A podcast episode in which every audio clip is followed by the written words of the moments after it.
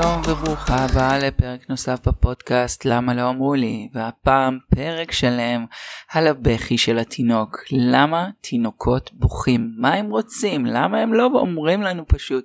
או למה לא בא איתם איזה ספרון קטן כזה שאומר כשהתינוק עושה אה זה אומר ככה. תקשורת תקשורת תקשורת כמה זה חשוב וכמה זה עוזר לנו להבין אחד את השני. אבל התינוק שלנו הצורת תקשורת שלו היא מוגבלת והיום נדבר על סיבות לבכי ומענה לבכי. אז היי, אני שרית פאר, אחות מוסמכת ויועצת הנקה מעל 18 שנה, מלווה יולדות בתהליכי הנקה והורות ראשונית, גם כאחות פרטית לניתוח קיסרי בזמן האשפוז וגם כאחות לילה. והיום פרק מיוחד על בכי של התינוק, אז בואו נתחיל. אז בעצם אנחנו כמבוגרים תופסים בכי כשתי אופציות. אופציה ראשונה, כאב פיזי מאוד מאוד גדול אה, שגורם לנו לבכי, או כאב רגשי מאוד מאוד גדול שגורם לנו לבכי. אבל אצל התינוק שלנו זה לא אומר בהכרח שכואב לו או פיזי או רגשי, יש הרבה אופציות אחרות. והבכי של התינוק שלנו זה בעצם הצורה שלו לתקשר איתנו, לדבר איתנו, הוא לא יכול, הוא עוד לא רכש את היכולת לדבר בשפתנו, ובעצם כשהוא בוכה בגדול מה שהוא אומר זה אני לא מסתדר פה, בואו תעזרו לי, או איפה אימא שלי. אז נתחיל מהסיבה הראשונה והכי נפוצה, אה, במיוחד שהתינוק שלנו, ושימו לב, אני מדברת על newborn, אה, אני מתחילה מההתחלה מההתחלה, התינוק שלנו נולד. אז הסיבה הראשונה שבגללו סביר להניח שהוא בוכה זה עניין של אוכל. תסתכלו עליו, תראו מתי הוא אוכל פעם אחרונה, האם סביר שהוא רוצה לאכול עכשיו, האם הוא מחפש עם הידיים, שם ידיים בפה, ויהיה לו גם בכי מקטר. זאת אומרת זה יתחיל מבכי של אה, אה, הוא מחפש, הוא מחפש עם הראש, הוא מחפש בעצם את השד להיתפס. הדבר היחיד שהוא יכול לשלוט בו זה הראש והתנועות הצידה. הידיים שלו מתנפנפות, הוא לא ממש שולט בהם. ובעצם בתודעה שלו, אימא שלו אמורה להיות דבוקה אליו, צמודה אליו, ולכן התנועות של הראש אמורות כבר להביא אותו באופן אינטואיטיבי לשד, וכשזה לא קורה, הוא פשוט קורא לאימא. אז הסיבה הראשונה לבכי זה רעב.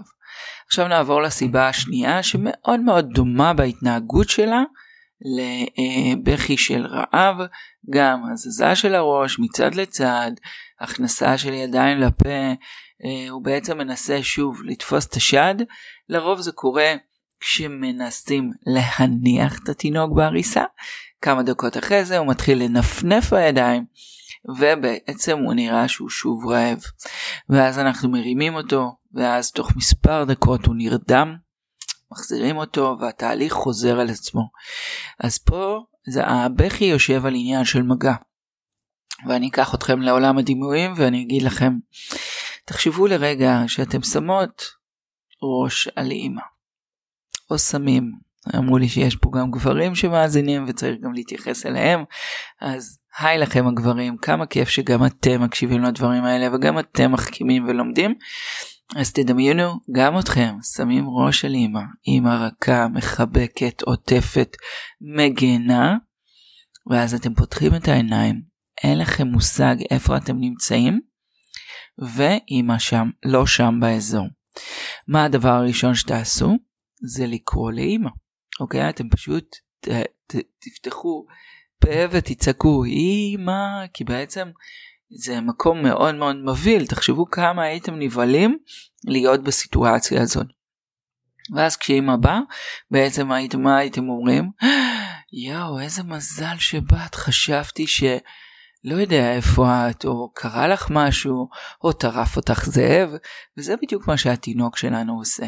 כשאתם פתאום מופיעים בפתח ואוספים אותו לתוך הידיים שלכם, הוא בעצם אומר, איזה מזל, חשבתי שקרה לך משהו, שטרף אותך זאב ואני לבד בעולם. ואז הוא בעצם נכנס לתוך התחושת ביטחון הזאת חזרה, מרפא את הגוף ונרדם, ואז שוב פותח עיניים ושוב מוצא את עצמו במקום שהוא לא יודע איך הוא הגיע לשם ואימא שלו לא באזור. אז איך ניתן להתגבר על המצב הזה ולא להיות במצב שהתינוק בעצם כל הזמן עלינו? נכון, יש עיקרון כזה, נקרא עיקרון הרצף, שיטת הרצף, אה, שהתינוק בעצם לא יורד מהידיים ונמצא 24/7 על אימא. אני לא מדברת על נשים שזה מה שמתאים להם וזה מה שהן רוצות. אין, אין נכון או לא נכון בעולם הזה, כל אחת אה, פועלת לפי האינסטינקטים והאמונות והערכים שהיא רוצה, ואין שום פסול בזה, ואין שום פסול גם בשיטה השנייה. השיטה השנייה היא בעצם, לאחר שסיימת להכיל אותו, את מסוגלת להוריד אותו מהידיים. ואיך עושים את זה? אם אנחנו מזהים שהתינוק שלנו צריך הרבה מגע. זה אומר שכשאנחנו מניחים אותו, הוא עושה את הרפלקס הנכון והטבעי, שזה בעצם הקפיצה הזאת של הידיים, נקרא רפלקס מורו, נעלם uh, לקראת uh, גיל חצי שנה, אבל uh, זה בעצם גורם לו להרגיש שהוא לבד, שפתאום יש space מאוד גדול מסביבו ופתאום אף אחד לא מחזיק אותו. והדרך שלנו להתגבר על זה זה בעצם לעשות לו עיטוף. העיטוף צריך להיות צמוד כמו חיבוק של אימא. הוא צריך להרגיש את המגע העמוק והרציף הזה כדי שייתן לו את התחושה שהוא לא לבד בעולם ויש פה מישהו ששומר עליו, שמגן עליו. בתוך העיטוף הזה כמו שהוא זז בתוך הידיים שלנו, הוא גם זז בתוך העיטוף. זה לא אומר שהוא מרגיש כלוא, זה לא אומר שהוא מרגיש אה, אה, חנוק או תפוס או אה, כל מיני מילים כאלה קשות שמתחברות אלינו. הוא לא צריך את החופש בידיים כשהוא רק נולד, אין לו מה לעשות עם חופש בידיים, הוא לא שולט בתנועה של הגוף שלו. אה, הוא פשוט קופץ בהתאם לגרביטציה שמושכת לו את הידיים אחורה. ולכן אה, מה שעושה הוא פשוט אוסף אותו לתוך תנוחה של רחם ושומר ומגן אליו ונותן לו תחושה שאתה מוגן, אתה יכול להרפות, אתה לא לבד. ואז אתם תראו תינוק שבעצם קופץ כל פעם שמניחים אותו לתינוק שמניחים אותו והוא פשוט נשאר רגוע ונינוח כי מבחינתו לא הלכתם לשום מקום. אז זה בהחלט ישפר לו את השינה ואת טיב השינה ואת האופציה שלכם גם להניח את התינוק ולהתפנות לדברים אחרים כמו שינה, אוכל, מקלחת, דברים כאלה הישרדותיים. אז אמרנו, סיבה ראשונה לבכי אה, זה אוכל, סיבה שנייה נראית בדיוק אותו דבר אה, וזה עניין של מגע, ההבדל ביניהם זה שה... אה, קריאה לאוכל לרוב תבוא זמן ממושך אחרי הארוחה הקודמת, זאת אומרת יהיה פה איזשהו מרווח ופער ביניהם, והעניין של מגע יבוא כמספר דקות אחרי שהנחנו אותו. הסיבה השלישית למה התינוק שלנו בוכה זה תקוע לו גרפס. לזה יש תנועות גוף מאוד אופייניות, התינוק שלנו בעצם התקשט אחורה, תדמיינו אתכם תקועים, לקחתם עכשיו איזה שלוק מאיזה משקה מוגז, ונתקע לכם איזה גז בזה, בוושת, ואתם מתקשטים אחורה, עושים תנועה אחורה, מזיזים את הראש מצד לצד, בניסיון, אנחנו גם נטפח על החלק הקדמי, בניסיון בעצם לשחרר את התקיעות הזאת. וזה מה שהתינוק שלנו יעשה, זה יכול להיות בזמן הנקה. זה יכול להיות בזמן אכילה מבקבוק, וזה יכול להיות פשוט ברגע שהנחנו אותו, פתאום עולה לו הבועת אוויר הזאת שנקראת גרפס, והוא מנסה להתקשט והוא לא מצליח וזה מכאיב לו וזה מציק לו והוא קורא לנו לבוא לעזור לו. אז אנחנו נרים אותו, הוא בעצם מתקשט אחורה ונעזור לו לשחרר את הגרפס.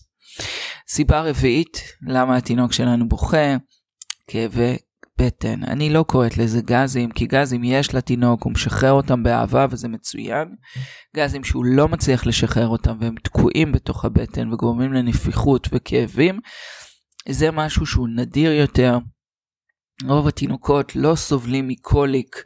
קוליק זה מצב של, יש לו את חוק השלוש. שלוש שעות של צרחות ששום דבר לא עוזר, בדרך כלל בשעות הערב, לפחות שלוש פעמים ביום, לרוב מגיל שלושה שבועות עד גיל שלושה חודשים. עכשיו, אני נתקלת בהרבה הורים שאני מלווה, שהתינוק שלהם נולד לפני ארבעה ימים, שבוע, שבועיים, והם אומרים לי, התחילו לו הגזים. אני אומרת, איך אתם יודעים? כי הוא משחרר מלא גזים, קרי, הוא מפליץ, והוא בוכה. אז uh, כמו שאמרתי, בכי לרוב לא יעיד על כאב, אלא יעיד על הרבה דברים אחרים. אני שואלת אותם כשהוא בוכה, האם הוא מכופף ומכווץ או האם הוא עומד כועס ובוכה? לרוב התשובה תהיה שהתינוק בעצם אה, מותח את איבריו וכאילו כועס, בוכה. אה, ואני אומרת שאם התינוק שלנו מתוח ובתנוחה של עמידה, לא יכול להיות שכואבת לו הבטן. תחשבו על עצמכם. שכואבת לכם הבטן עכשיו, אבל כאב כזה שקורע אתכם מבפנים, מה התנוחה שתהיו בה? התנוחה תהיה מאוד מאוד מכופפת ומכווצת, רגליים לבטן, יד על הבטן, ובעצם תהיו מכודררים. אז אם התינוק שלכם לא מכודרר, אלא עומד וצועק, זה לא הבטן. גם אם הוא מפליץ מלא, הוא לא סובל מהגזים, הוא משחרר את הגזים, וזה נהדר כי הם לא נשארים כלואים ותקועים בתוך המערכת. ולכן גזים או כאבי בטן זה משהו שהוא פחות נפוץ. יותר נפוץ דרך אגב זה עניין של אה, מגע. זה אחד הסיבות לבכי הכי נפוצים שאני נתקלת, שזה יוצר את הבלבול. אה, ואוכל, אתם בטוחים שהוא אכל מספיק והוא בעצם מבקש עוד. אז אמרנו סיבה ראשונה אוכל, סיבה שנייה מגע, סיבה שלישית תקוע לי גרפס, תינוק מתקשט אחורה, מזיז את הראש לצדדים, סיבה רביעית כואבת לו הבטן. עכשיו דרך אגב כאב בטן יכול להיות גם עניין של שתי דקות, שחרר את הגזים או את הקקי החוצה ובזה נגמרה הדרמה, אוקיי? אז הוא לא סובל. היה לו איזה כבד שהוא הלך לשירותים, שחרר את הכל החוצה ובזה זה נגמר. אז תנועה אה, מבחינת מנח גוף של תינוק שסובל מכאבי בטן זה התכווצות קדימה, כדרור, ממש רואים אותו אדום, אגרופים בידיים לרוב, והתינוק מכווץ. איך אפשר לעזור לו? כמו שאת עוזרת לעצמך. מה את עושה כשכואבת לך הבטן? הדבר הראשון שאת עושה זה מתכווצת פנימה, לוקחת את היד ולוחצת על הבטן. הלחץ הזה שאת מפעילה מבחוץ על הבטן, מעמעם את הכאב מבפנים, עוזר, עוזר בעצם לעמעם את הכאב, אז גם אצל התינוק שלנו אנחנו יכולים לתת לחיצה עדינה על הבטן, וגם להוסיף מסאז' עם כיוון השעון, גם יהיה עוזר מאוד לפנות במידה ויש שם גזים החוצה. לקפל את הברכיים לכיוון הבטן, בעצם לעשות לו תנוחת שירותים, לכופף את הברכיים, לעזור לו לשחרר את הכל החוצה.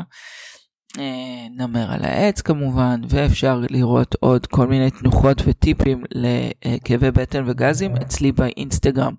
למי שעוד לא שמה, שרית פאר באינסטגרם, כל הזמן עולים שם טיפים וסרטונים, מזמינה אתכם להצטרף לשם ולראות אותם.